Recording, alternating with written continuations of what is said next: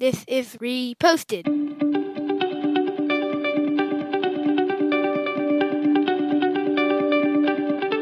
Every morning, Larry and I dig into a quote or idea that has caught our eye. Our hope is that our chat inspires you to never stop thinking and possibly challenges you in a new way.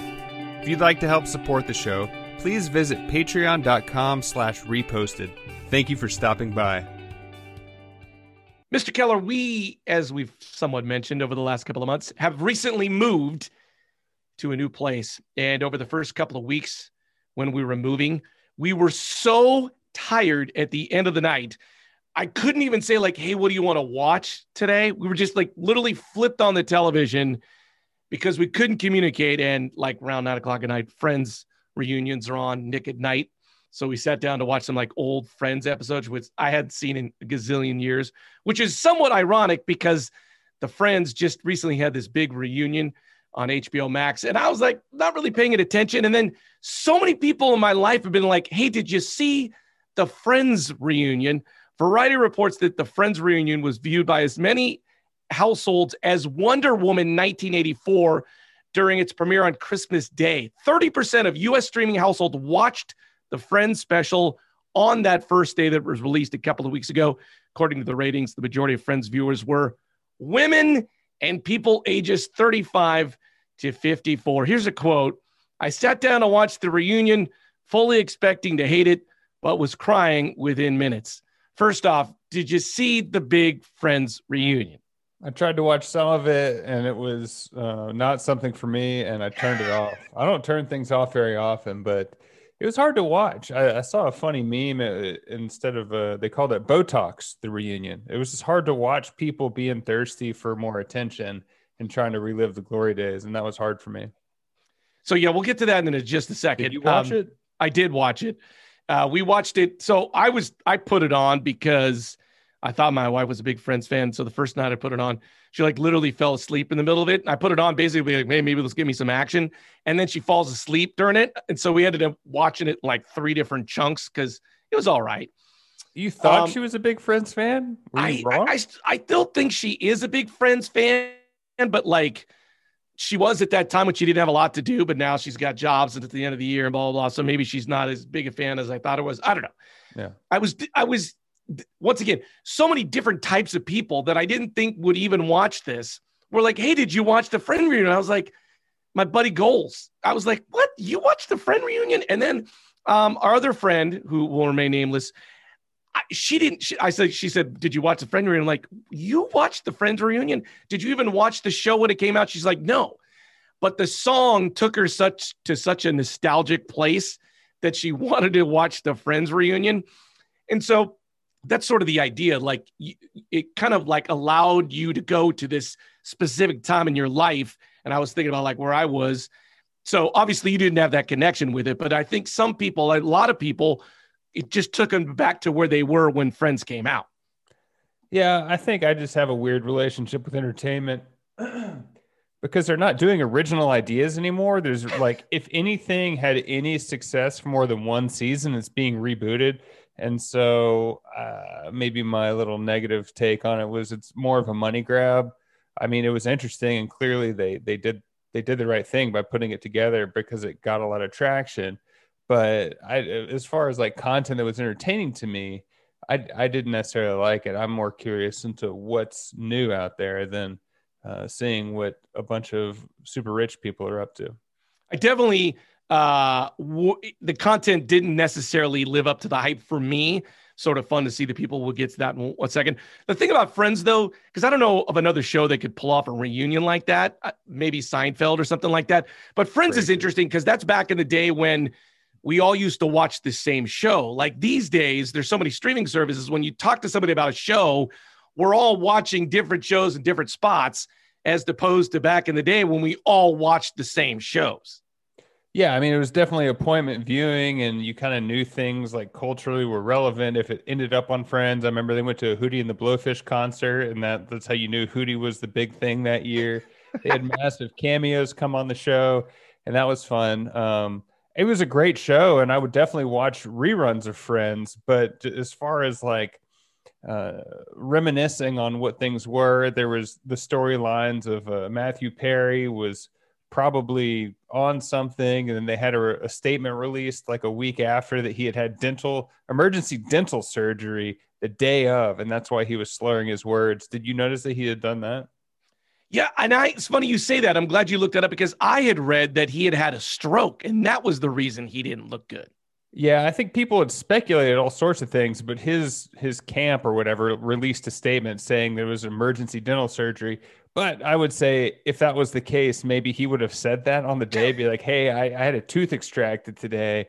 Uh, so there's that. Another thing that you probably came across too was that Matt LeBlanc was kind of the big winner from it. It's like, all right, you get who you are.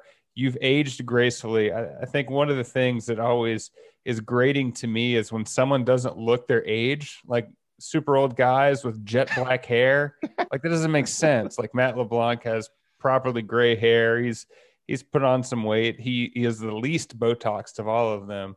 So eh, that was fun to see. Like good on him. The, the looks thing, now that we've kind of gotten into this a little bit, you know, I mean, I don't know if you've ever thought about this idea as an actor though, but like I get old, nobody cares because there's no film vault of me. But like these guys literally got old in front of us and now they got to come back on screen. Now they got paid a lot of money to do this reunion, but we get to like critique what they look like. They basically got old. Now, uh, there was some lots of uh, work done on some people, and that was like very like I can't believe someone didn't turn to Courteney Cox and be like, "Hey, uh, you look like a lizard. Maybe you shouldn't go on that show."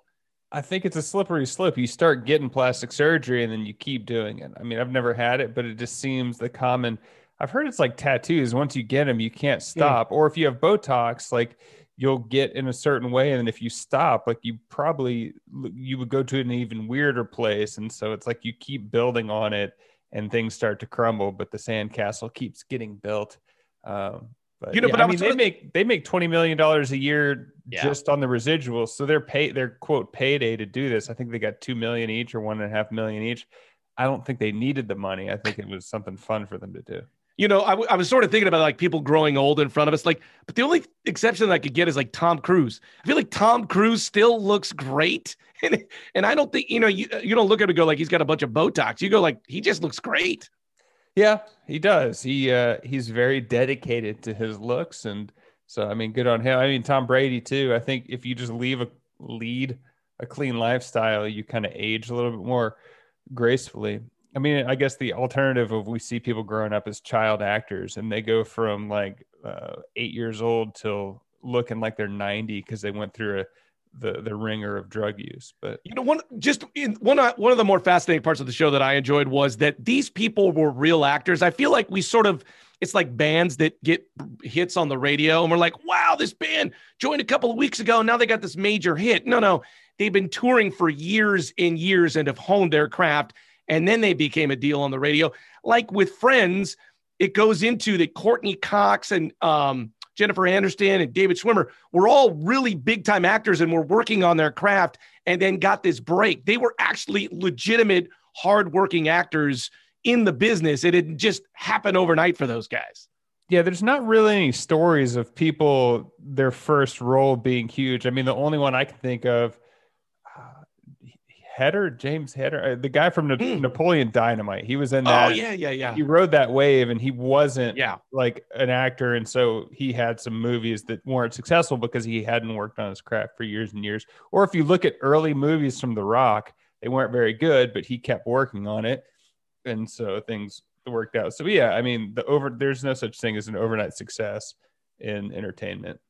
And so this is sort of like a general theme as well. Like Disney's gotten some heat for this with their streaming service and that they put movies up that have some off like time less sensitive jokes in them.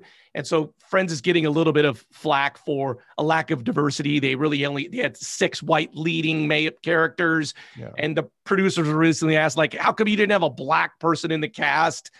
And uh, there's really no right or wrong answer for that. Maybe, you know, to, people need to diversify, but that's just how it was however many years ago. Yeah, I mean that was the the cast they put together. I mean Ellie Kemper from she was in The Office or Unbreakable Kimmy Schmidt.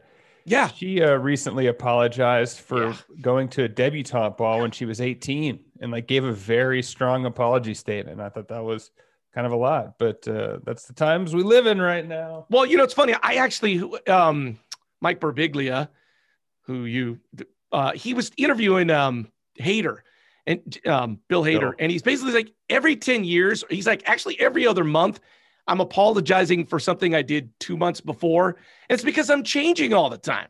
Like if I was the same person I was two months ago or five years ago, like I would be a loser. I'm constantly evolving and I'm always apologizing for who I was. And I feel like that's the life, right? I was not a good dude at 19. I'm hopefully a better dude now. We just keep apologizing for who we lack naivety back in the day. I want a personal apology from Courteney Cox about her Botox.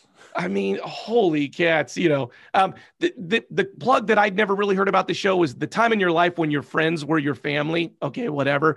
Here's my last question about Friends. The other poignant part that I, I liked about the show was that they said wherever they're out somewhere, one of the friends, the cast, one of the six, whenever they're out somewhere and they bump into one, enough, one each other, they just sit with them the rest of the night. They don't do anything else. They're at a party or whatever. They just sit and catch up for hours. I was like, wow, is there anybody in my life where I'm out, not in a pandemic, where I just I see them, I'm like, you know what? I'm just gonna sit and chat with them the rest of the night. I thought that that's kind of a cool bond that they have with each other. Yeah, it is nice. I mean, you spend 17 hours a day with someone for 10 years, or at least when you're filming, that's just a lot of time. So, yeah, uh, mutually shared uh, trauma. I mean, working on that shows trauma might not be the right word. But listen, I had no idea that this would become a topic on reposted, but so many people kept saying, "Did you see the Friends reunion?" I was like, people are really. I mean, I know I gave you the statistics that people were watching, but I didn't think anybody in my orbit actually watched that thing. But they do. If you watch the Friends show, what? But I would just say, like, I didn't even like the one person that said this. I was like, "You have an HBO Max subscription?" I'm like, "How do I can't believe you even have HBO? Wow. Let alone watch the Friends reunion."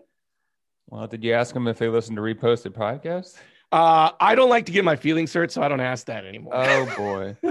well, if you watch the Friends reunion, tell us about it. You can find us at Reposted Podcast on Facebook, Twitter, or Instagram. I'm Andrew Keller for Gunther saying thanks for stopping by.